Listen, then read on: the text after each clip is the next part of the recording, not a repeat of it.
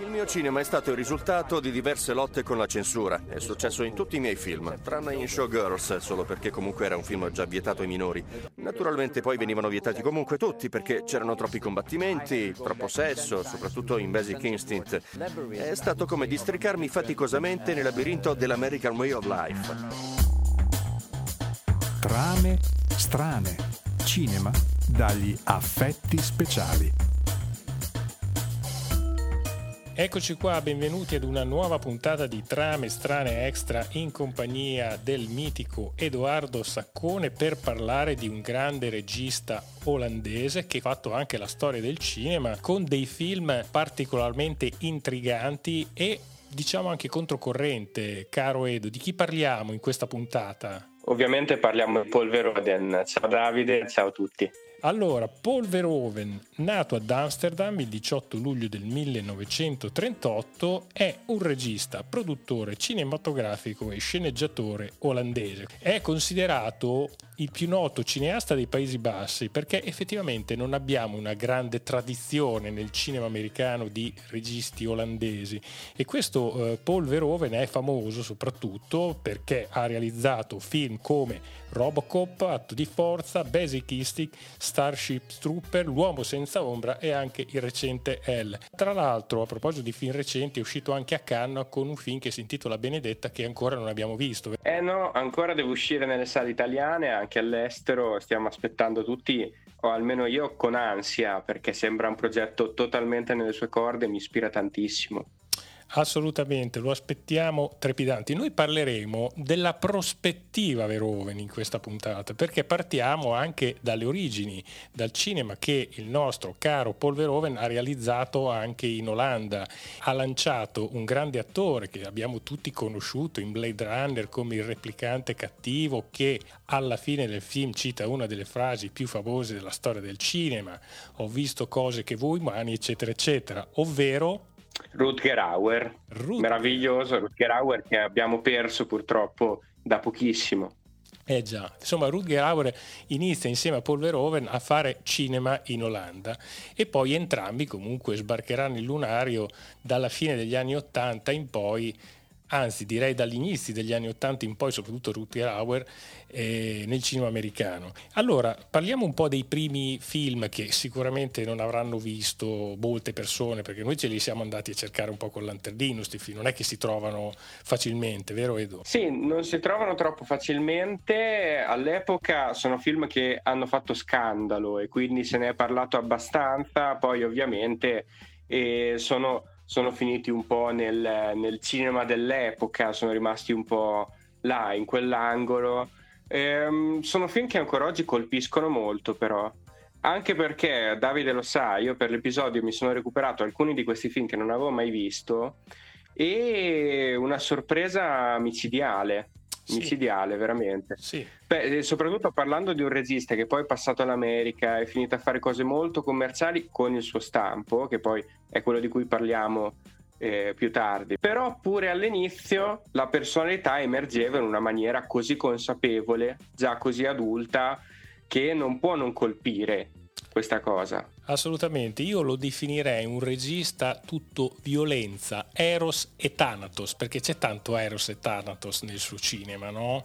Tantissimo, soprattutto nei primi poi. Lui inizia molto con, eh, con l'Eros e poi eh, sfocia soprattutto nel suo periodo americano anche nella, nel Thanatos perché poi ha fatto film particolarmente violenti con morti, uccisioni, sparatori e esplosioni di sangue. Ecco. Però già all'inizio una delle sue componenti fondamentali, uno dei suoi ele- elementi di riconoscibilità era questa forte, forte presenza del sesso, sia figure femminili particolari, anche figure maschili particolari, però soprattutto questa forte presenza della sessualità. Ed era una, una sessualità, una sessualizzazione molto, molto libera, molto originale. Era un modo nuovo di rappresentare questo aspetto che poi nel cinema, soprattutto negli anni 70, possiamo immaginare era sempre tenuto un po' in sordina, no? era ancora una sorta di tabù. E lui, secondo me, ha sfondato pure qualche porta. Lui nasce nel 1938, quindi ha vissuto il periodo della seconda guerra mondiale da bambino, l'ha vissuta. E il regista ha più volte descritto quel periodo come zeppo di violenza, case distrutte cadaveri sparsi per le strade. E in un'intervista ricorda proprio come in quel periodo avesse vissuto quella situazione tragica come una sorta di eccitante avventura. Sicuramente a livello inconscio questa, questa fase così truce è rimasta poi nel suo modo di, di, di, di vedere il cinema, di, rielaborarlo, ecco, in un certo senso. È un è un po il gioco di, di, di, quando si parla di Stephen King che no, da bambino avrebbe visto il suo amico ucciso investito da un treno e si dice ah, allora è da lì che è partito tutto no? chissà nel caso di Paul Verhoeven sicuramente è un tema che gli sta caro visto che ci ha fatto pure un bel film nel suo primo periodo olandese sulla seconda guerra mondiale, che è Soldato d'Orange. Ma noi partiamo con il film del 1973 intitolato Fiore di carne, in lingua originale, anzi per il mercato internazionale uscì con il titolo di Turks Fruit. Comunque questo fiore di carne è la storia di questo scultore che si chiama Eric, interpretato da Ruther Hauer, e donnaiolo impenitente collezionista di peli pubici e sposa la giovanissima Olga, realizzando il suo sogno di vita bohemienne e di sesso 24 ore su 24. A me ha ricordato un po' una versione in salsa olandese dell'ultimo tango a Parigi del nostro Bertolucci. Beh, in, questo è sicuramente il film in cui lui per la prima volta si è mostrato al mondo, nel senso che prima aveva già fatto certe cose, piccole cose, piccole produzioni semi-indipendenti, questo invece è un film che è interessato talmente tanto che mh, poi è finito anche come candidato agli Oscar per l'Olanda, no? Per la tipologia di film che è, è un riconoscimento importante. La prima cosa che emerge dal film è quello di cui parlavamo prima, cioè il film è una una parabola sul sesso, fondamentalmente. Il sesso è un elemento veramente importante, in questo come in un altro dei primi film suoi che è Spetters, di cui parleremo dopo. E un po' la caratterizzazione del protagonista e de- della coppia di protagonisti in realtà si basa su, su, questo, sul modo in cui viene rappresentata la loro, cioè la loro libertà con cui affrontano questa cosa, lontana dalle convenzioni dei borghesi e ovviamente del cinema borghese, perché poi il film si allontana pure da un certo modo di fare cinema dell'epoca. No? Questo oggi colpisce ancora in una maniera incredibile, considerando che Fiore di Carne ha 48 anni Ancora oggi quell'aspetto è mostrato con una freschezza, con una veridicità, con una vitalità soprattutto. E questa è un'altra parola che secondo me è fondamentale per parlare di, di Veroden, cioè la vitalità che emerge dai suoi film e che di rado si vede al cinema in questo modo. Il protagonista è Rutger Hauer, per la prima volta ritornerà a lavorare con Veroden diverse volte, qui forse mi viene da dire nel suo, il suo personaggio più memorabile tra quelli che, che Veroden ha, ha, portato sullo schermo perché questo scultore così, così libero, così folle, così incapace di accettare le convenzioni della società porta veramente una ventata di freschezza nel film. E poi ovviamente il rapporto con la moglie che è altrettanto libera, è altrettanto vitale ecco lì veramente si vede qualcosa secondo me che all'epoca poteva colpire colpire in positivo colpire in negativo se si ha paura dello, dello shock causato da una certa dose di violenza anche anche di eh, cioè, non c'è paura nel rappresentare lo sporco lo schifo il vomito qualunque cosa ecco quindi questo è chiaramente eh, un pacchetto completo. Il cinema di Veroden è sempre un pacchetto completo. Oggi non fa più impressione vedere eh, Fiore di carne. All'epoca sono convinto che invece ne facesse parecchio, ma oggi ancora fa impressione in senso positivo vedere la forza di questo film e anche la modernità di questo film nel rappresentare eh, le relazioni tra i personaggi. Sì, grande, grande Polveroven, grandi inizi e a proposito di inizi passiamo a un film del 1977, Soldato d'Orange, la storia di due studenti universitari che diventano attivisti della resistenza quando l'Olanda viene invasa dai nazisti. Eh. Questa è una storia di guerra, una classica storia di guerra che comunque ha le sue particolarità. Per la prima volta un, un grande film corale in qualche modo è più lungo, ha un bel minutaggio, due ore e mezza, è più espanso perché non racconta in realtà solo la storia del personaggio Alex Langford, se non mi ricordo male, interpretato da Rutger Hauer, e dal suo compagno di viaggio, interpretato da eh, Jérôme Grabet, ma racconta la storia di un gruppo di amici che nell'arco di cinque anni, dall'inizio della guerra alla fine della seconda guerra mondiale, vedono divise le loro strade in modi diversi. A me è un film che ha colpito molto, pensavo fosse un, un lavoro minore e invece mi ha colpito il modo in cui per la prima volta eh, su un lavoro di commissione Veroden continua a mostrare il suo stile. Dove si vede la mano? Si vede anche qui ovviamente nella rappresentazione del libertinaggio, ma anche nella rappresentazione della violenza della guerra, con le dovute avute torture, sparatori, esplosioni e, e morti in abbondanza. All'epoca anche questo poteva essere ovviamente un film visto come troppo, troppo violento, troppo esplicito un'altra parola che ci dobbiamo segnare, Davide, che è fondamentale per il cinema di Veroden, no? esplicito. Sì. Oggi invece, proprio grazie a questi motivi, mi pare che possa essere considerato una cosa moderna, ancora fresca, ancora viva. E anche qui, ancora una volta, eh, Rutger Hauer fa un lavoro sul personaggio mostruoso sull'espressività, sulla fisicità, il modo in cui si muove, il modo in cui quest'uomo che insomma attraversa la guerra, anni di sicuro non, non, facili, riesce comunque a trovare un senso nelle cose. Questo senso, come nel film precedente, è mostrato attraverso la vitalità, attraverso la voglia di vivere, attraverso il, il sognare una vita migliore, un futuro migliore. Il film, tra l'altro, rappresenta principalmente quella che è stata la resistenza olandese alla, all'invasione nazista della seconda guerra mondiale e quindi c'è questo conflitto ovviamente tra le ragioni, ragioni di Stato e le ragioni personali, no? tra vincitori e vinti, tra qualcuno che continua a crederci e qualcuno che invece decide di arrendersi e salire sul carro di quelli che sembravano essere i vincitori di quegli anni. Insomma un film molto denso che soprattutto inizia con una, una, un'invasione, letteralmente un'invasione di, di montaggio con una forza frenetica non indifferente e continua nella seconda parte con un bel, un bel innesto thriller che dà al film insomma una certa solidità anche. A me questo film è piaciuto molto e va alla fine poi a tracciare il percorso di quello che è stata la vita, il percorso di vita dei personaggi eh, pure con, eh, con, una certa capacità, una certa maestria. E, um, vedrai che per quanto riguarda Veroden avrò sempre, sempre parole belle perché mi pare importante il fatto che un regista che è un regista con una personalità definita, dichiarata, evidente, poi quando va a fare cose che dovrebbero essere, che apparentemente sembrano lontane da lui, continua a inserire quella personalità, perché evidentemente c'è, del, c'è della necessità, c'è della necessità e c'è del talento non dimentichiamo che qui, come in tutti gli altri film di Veroden, la cosa che sorprende di più è la regia, secondo me, perché ha questa capacità di narrare attraverso le immagini che è grande e rara.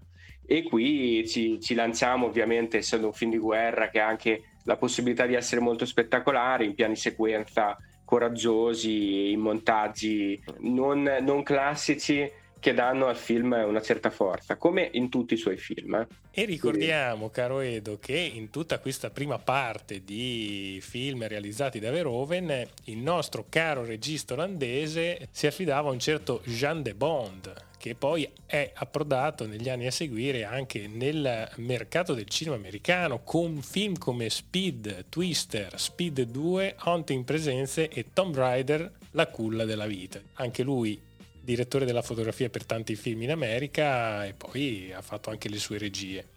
Allora, eh, passiamo a un altro film fondamentale della sua prima parte olandese, che è questo Spetters, Spruzzi, del 1980, che io considero una sorta di American Graffiti olandese, eh, sicuramente più malato. Beh, in qualche modo pare essere un po' la versione mm, generazionale di Fiore di Carne. Qui lo, lo dilaziona tra vari personaggi, tra vari giovani che compiono il loro percorso di crescita in questo ambiente in cui cercano la loro personalità e la troveranno in modo modi che non, di sicuro non si aspettavano e attraversano ovviamente tutte le caratteristiche del cinema di Veroden, per esempio il sesso, la violenza, per esempio la morte anche e la malattia. In qualche modo non risparmia veramente nulla allo spettatore. Penso che tra i suoi film, tra i suoi primi film, fosse quello che aveva fatto più scandalo e capisco perché? Perché la rappresentazione del sesso è estremamente esplicita e perché anche qui c'è una seconda parte più amara addirittura che in fiore di carne che poi porta a questa crescita che non per forza è una crescita positiva dei personaggi. No? E ancora una volta, come poi succederà spesso nel cinema di Veroden, qui siamo ancora più concentrati nei personaggi maschili. Vedremo poi nella sua seconda parte di carriera che saranno le donne a prendere il sopravvento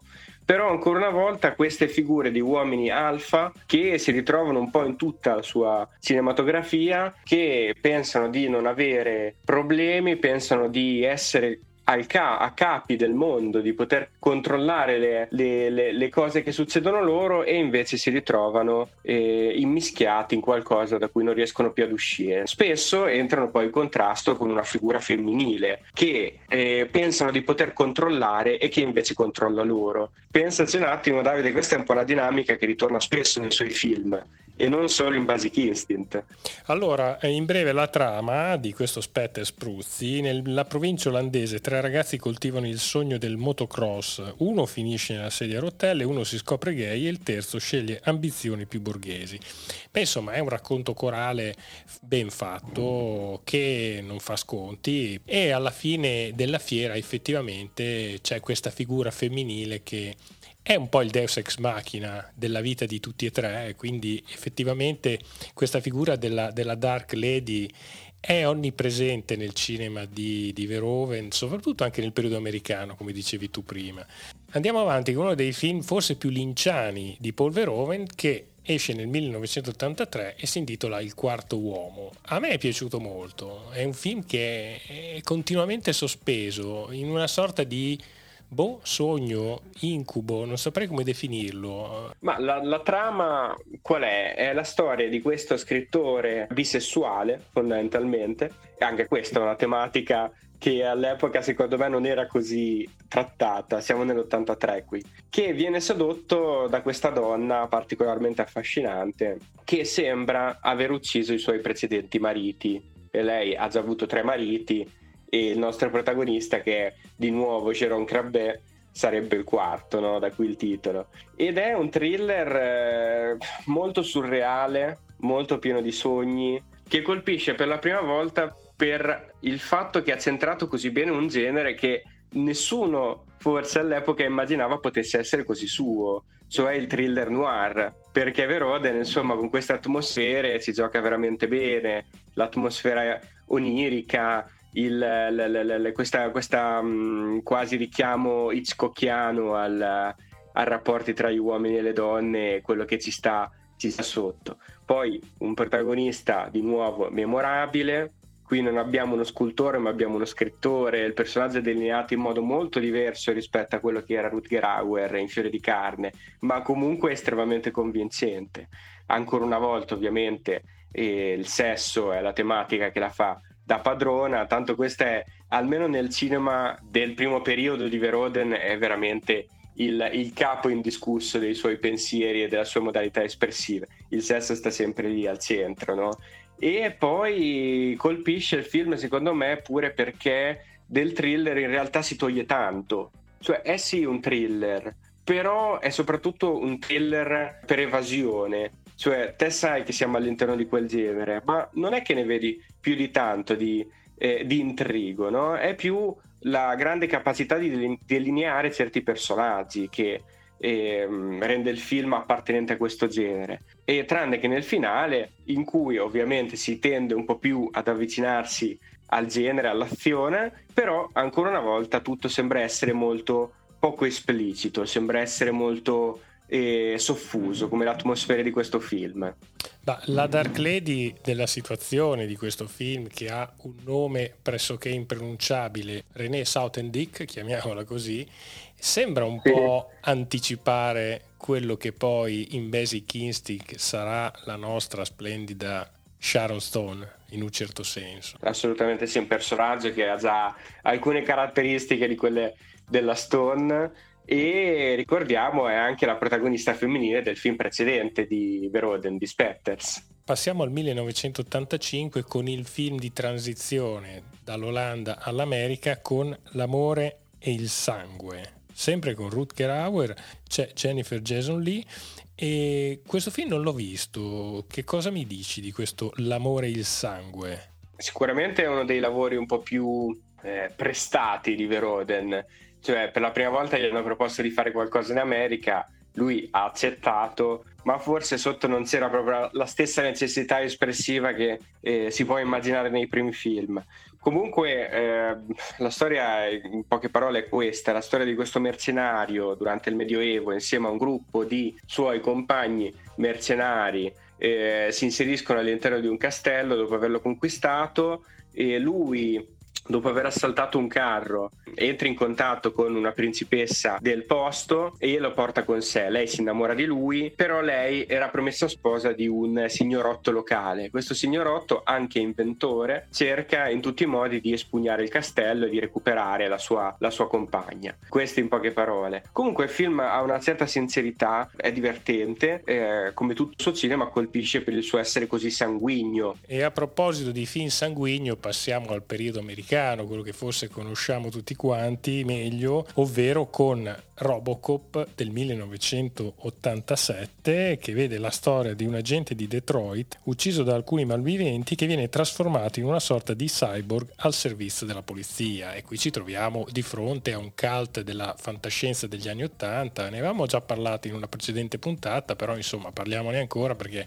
questo Robocop è pieno di invenzioni è pieno di cose divertenti è pieno di cose anche truci eh, perché qui anche qui Verhoeven nonostante faccia un blockbuster non risparmia niente nessuno, vero Edo? Ma sì, è un fumettone meraviglioso, divertentissimo, con eh, per la prima volta nel cinema americano queste letteralmente esplosioni di sangue, perché quando i corpi vengono crivellati dai proiettili esplodono queste sacche di sangue che è inserito nei costumi e anche questo devo dire continua a mantenere un certo fascino dopo tanti anni. Robocop mh, mm, è una versione un po' più coraggiosa e versiva di quello che era stato Terminator, anche qui per la prima volta rarissimo manca quasi del tutto il sesso, ma invece c'è eh, la violenza a palate, perché insomma il contesto si addiceva particolarmente, sembra essere quasi più un action in realtà che un film di fantascienza, anche perché eh, è talmente ben descritto il contesto socioculturale in cui avvengono le azioni che potrebbe essere un presente alternativo piuttosto che un futuro immaginato. Ed è meraviglioso pensare a questo eroe d'azione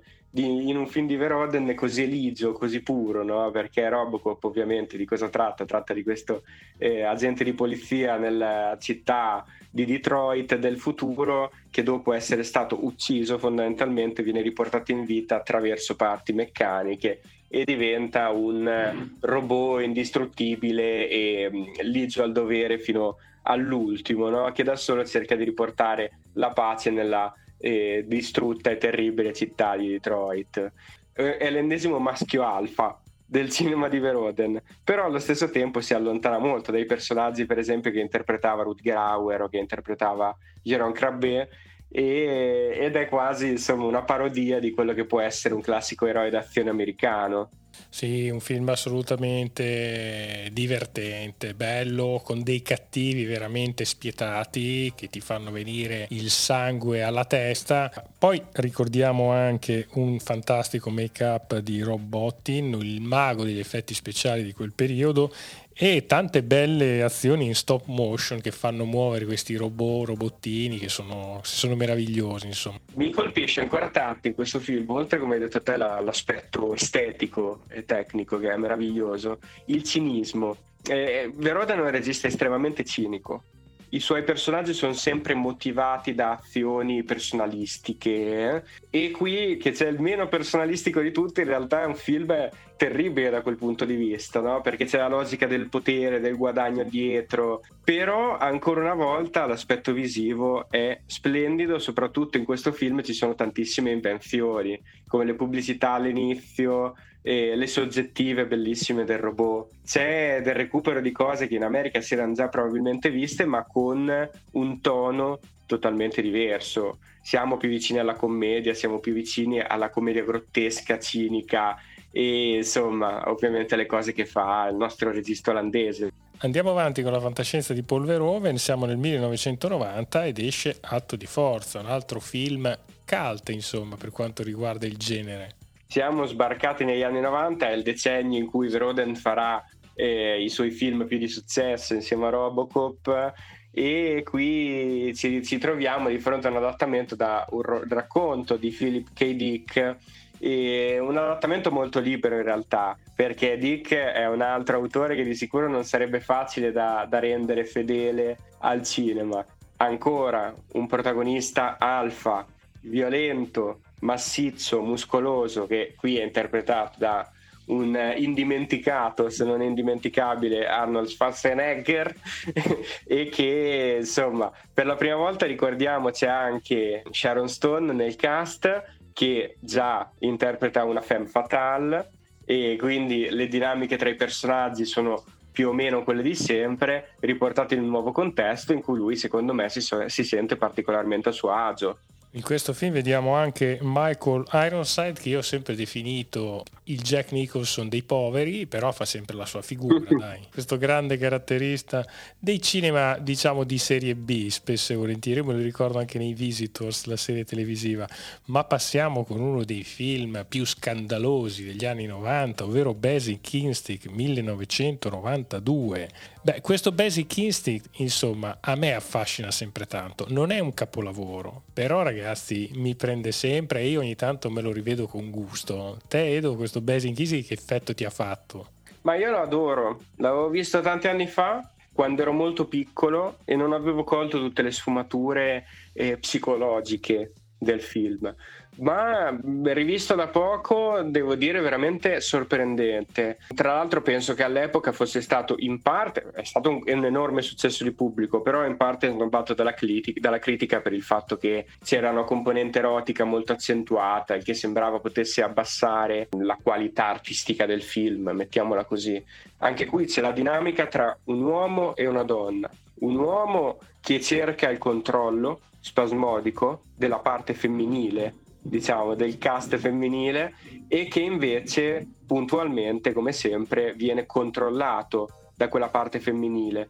Qual è la forza del film? È il fatto che la dinamica, il rapporto tra i due personaggi protagonisti eh, è avvalorata da due interpretazioni eh, molto forti perché gli attori sono stati scelti benissimo secondo me in questo film c'è un casting clamoroso il protagonista ovviamente è Michael Douglas, ma ancora più memorabile in uno secondo me veramente dei personaggi femminili che mi rimane più nella memoria di sempre. Abbiamo questa Sharon Stone femme fatale che è un po' la definizione stessa del femme fatale. Donne che all'apparenza sono deboli all'apparenza sono facili da controllare ma che in realtà all'interno della narrazione del film riportano loro poi il controllo sulla parte maschile. E qui abbiamo quella che insomma per definizione è chi controlla gli uomini nella storia del cinema americano, perché questo personaggio poi è rimasto nella storia del cinema americano, soprattutto per la spaccatura. E Sharon Stone qui è veramente all'apice del, del suo fascino e della sua bravura e mai avuto un personaggio che così le, le, calza a pennello. Ma tra l'altro leggevo nelle note che Sharon Stone, che è diventata iconica per questo film fu scelta dopo il rifiuto di oltre 50 attrici. Per la Hollywood del periodo questo ruolo così eh, oscuro, così inquietante, evidentemente rappresentava un pericolo per la carriera di un'attrice. Sharon Stone fu molto brava e molto coraggiosa a scegliersi questo ruolo che comunque l'ha lanciata definitivamente nell'immaginario perché dal di lì... Sharon Stone l'abbiamo conosciuta tutti. Ma sì, è sicuramente il ruolo più importante della sua carriera, questo non c'è dubbio. Magari non è il film migliore della sua carriera, ma è il ruolo più importante. Perché ancora oggi insomma la si ricorda per questo. Ma poi veramente guardando il film adesso guardando Basic Instinct non ci si può non chiedere com'è possibile che ancora tranne che nel quarto uomo Verode non avesse affrontato il noir perché sembra essere un genere che veramente gli si addice benissimo. Basti pensare alle tipologie di personaggi che descrive solitamente che sono molto adatti ad essere inseriti in questo contesto. E infatti qui insomma funzionano veramente bene. La trama contorta delle, le ossessioni del, del film, eh, che sono le ossessioni del regista, qualche sequenza d'antologia, ci sono, ci sono, c'è tutto, c'è soprattutto un erotismo travolgente. Questo è un film, è vero che è un thriller erotico, nel senso che c'è tutto il tempo questa atmosfera così, insomma, eccitante, mettiamola così. Sì, tu Edo non eri ancora nato perché questo film esce nel 1992 e mi ricordo che questo film lavorò tantissimo, da noi uscì a settembre, io andai a vedere vedere, la sala era piena e comunque era un film nuovo per l'epoca.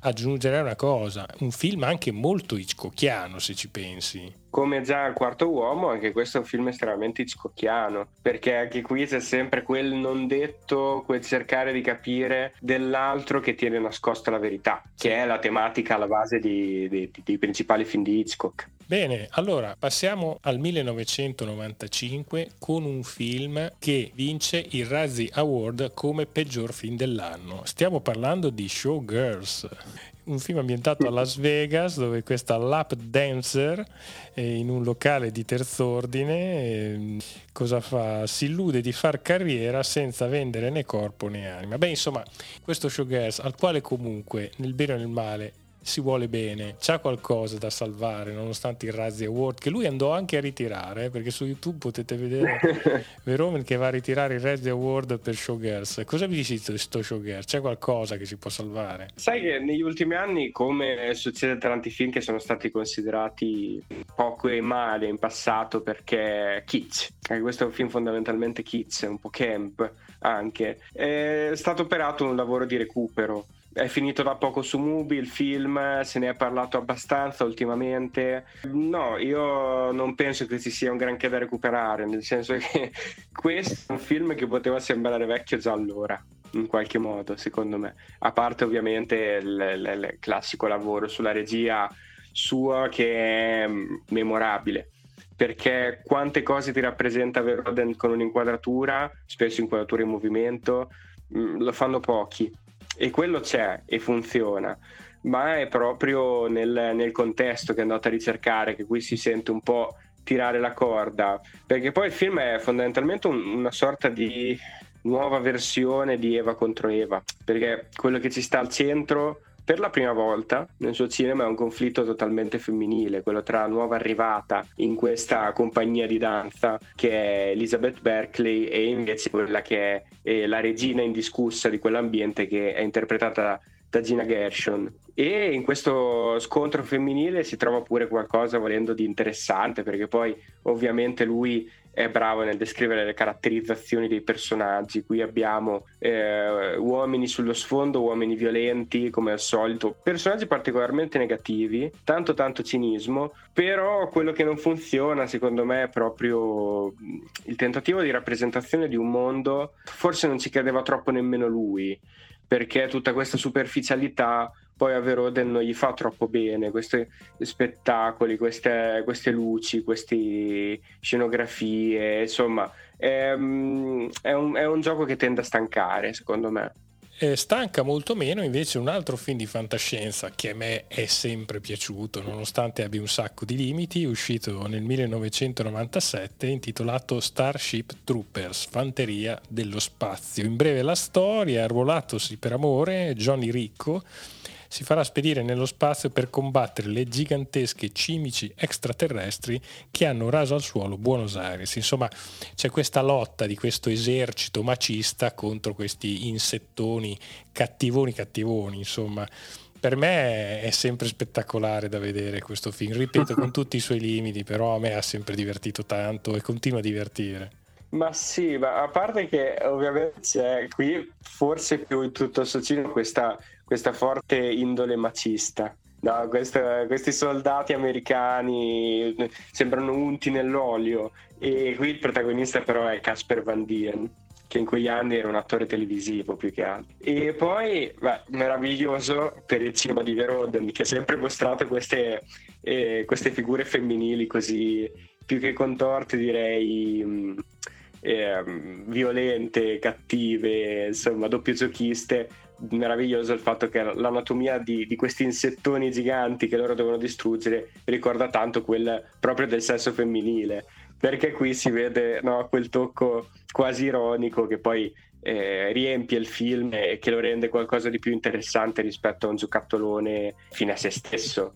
Beh, io penso, questo è il film a cui sono più legato di Veroten, perché è il primo che ho visto. E ancora oggi anche questo è un film che fa divertire parecchio, c'è questa scena di combattimento spaziale nel centro del film che è memorabile, ci sono tanti effetti digitali per la prima volta nel suo cinema, mischiati ovviamente a effetti, a effetti speciali classici che mm, funzionano, funzionano veramente bene e non sono invecchiati.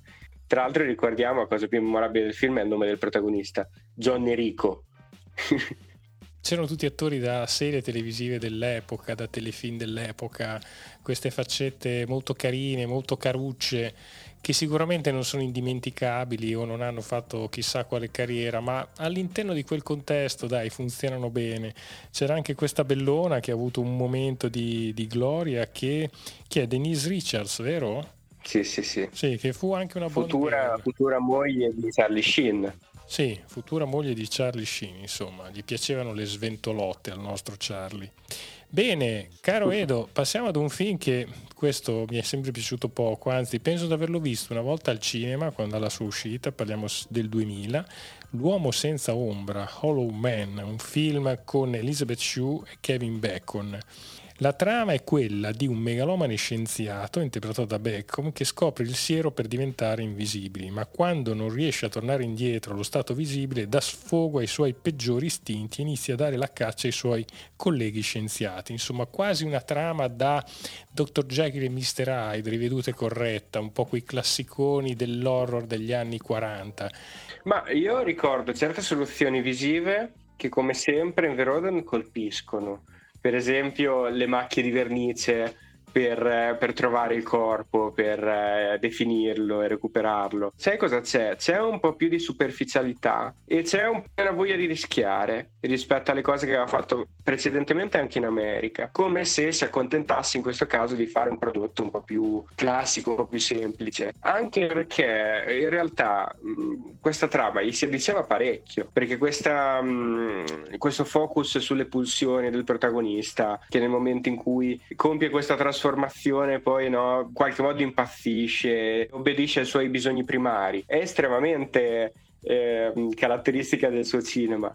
E invece, insomma, c'è, c'è, un po' di classicità in questo caso, ma la componente invece action, thriller, il divertimento, diciamo, funziona e la messa in scena è messa in scena, scusate il gioco di parole, con molta competenza anche. Passiamo al 2006 con eh, il film Black Book, un film ambientato durante la seconda guerra mondiale che ha ricevuto diversi premi, direi un, siamo un po' sul classico come genere. Lo vidi all'epoca ma ricordo poco, ti dico la verità. Beh, la trama, in poche parole, è la storia di questa. Lei non ricordo se è una ballerina, però diventa è una cantante. Un... Una cantante. È una cantante. E um, inizia a collaborare con la resistenza antinazista e si inserisce all'interno del contesto nazista diventando l'amante di uno dei capi, dei capocci della zona, diciamo. Cioè ormai si, si tende a rappresentare questa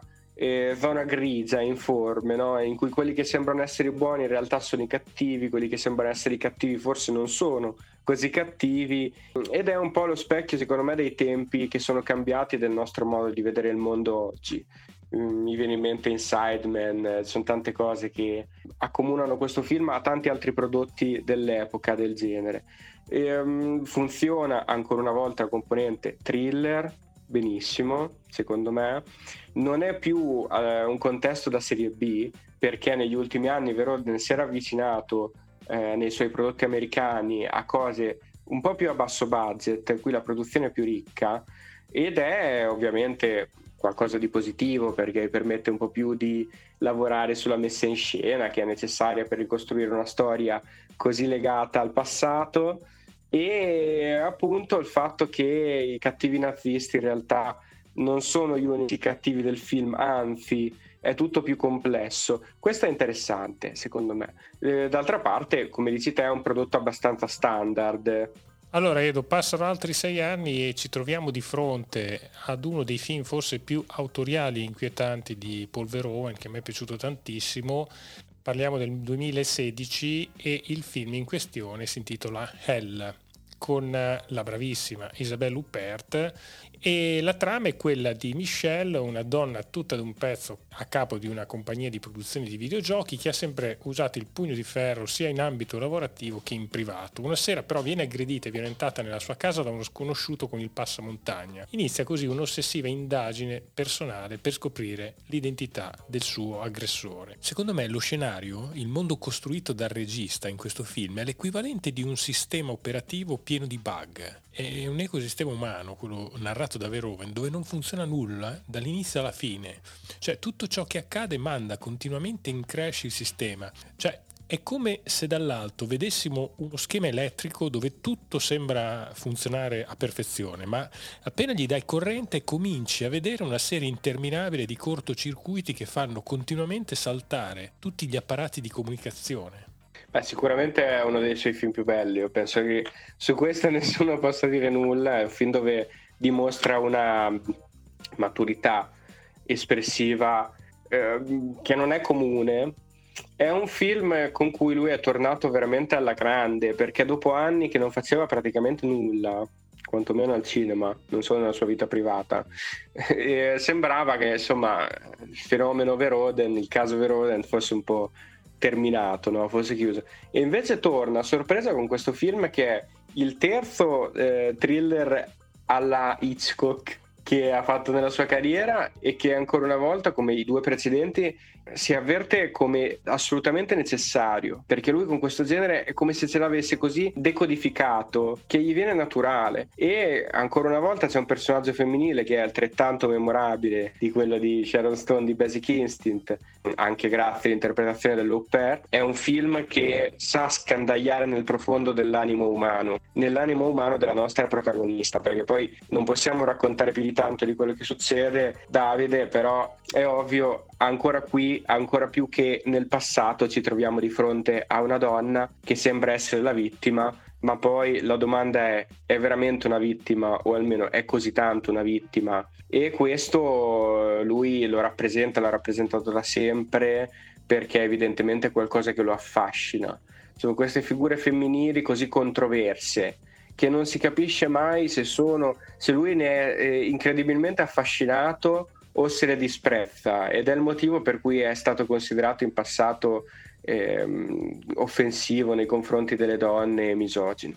Il personaggio principale, quello interpretato da Isabelle Huppert, che è il vero deus ex machina di tutto lo sviluppo narrativo di questo film, con il suo cinismo cosmico, è secondo me l'unica persona vera in tutta la vicenda che continuamente smaschera e fa scoprire le falle del sistema alla fine, diciamoci la verità, sono tutte maschere destinate al fallimento, questi personaggi che eh, gravitano attorno a Isabelle Huppert, al personaggio interpretato magnificamente da, dalla algida Isabelle Huppert. Veroden si sente fondamentalmente in, impotente di fronte a queste figure femminili che non capisce e vuole affrontare e vuole approfondire per capire. Ecco, questa è l'idea che mi è venuta guardando questo film, che d'altra parte, insomma, è un po' l'apice forse della sua carriera. Ognuno può avere i propri film preferiti di Veroden, perché figuriamoci, sono tutti o quasi tutti abbastanza memorabili, ma qui mi sembra che veramente sue, la sua poetica, le sue ossessioni e il suo cinismo abbiano raggiunto un po' la, la vetta massima della rappresentazione nel suo cinema. Penso che sarebbe un film che sarebbe piaciuto tantissimo anche al nostro Buñuel se avesse potuto vederlo.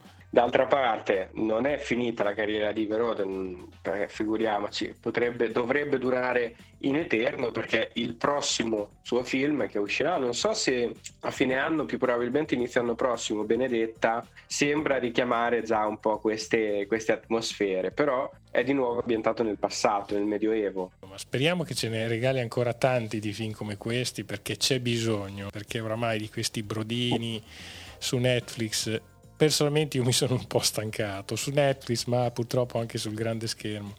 Vabbè, insomma, Edo, direi di chiuderla qui questa prospettiva Verhoeven. Cosa dici?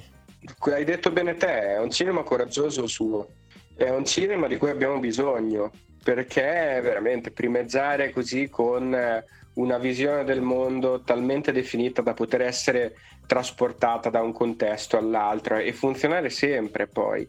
Ecco, questa non è, non è, cosa da tutti. Bene, caro Edo, ti saluto, sei sempre stato gentile come al solito e direi di aggiornarci per una prossima futura puntata.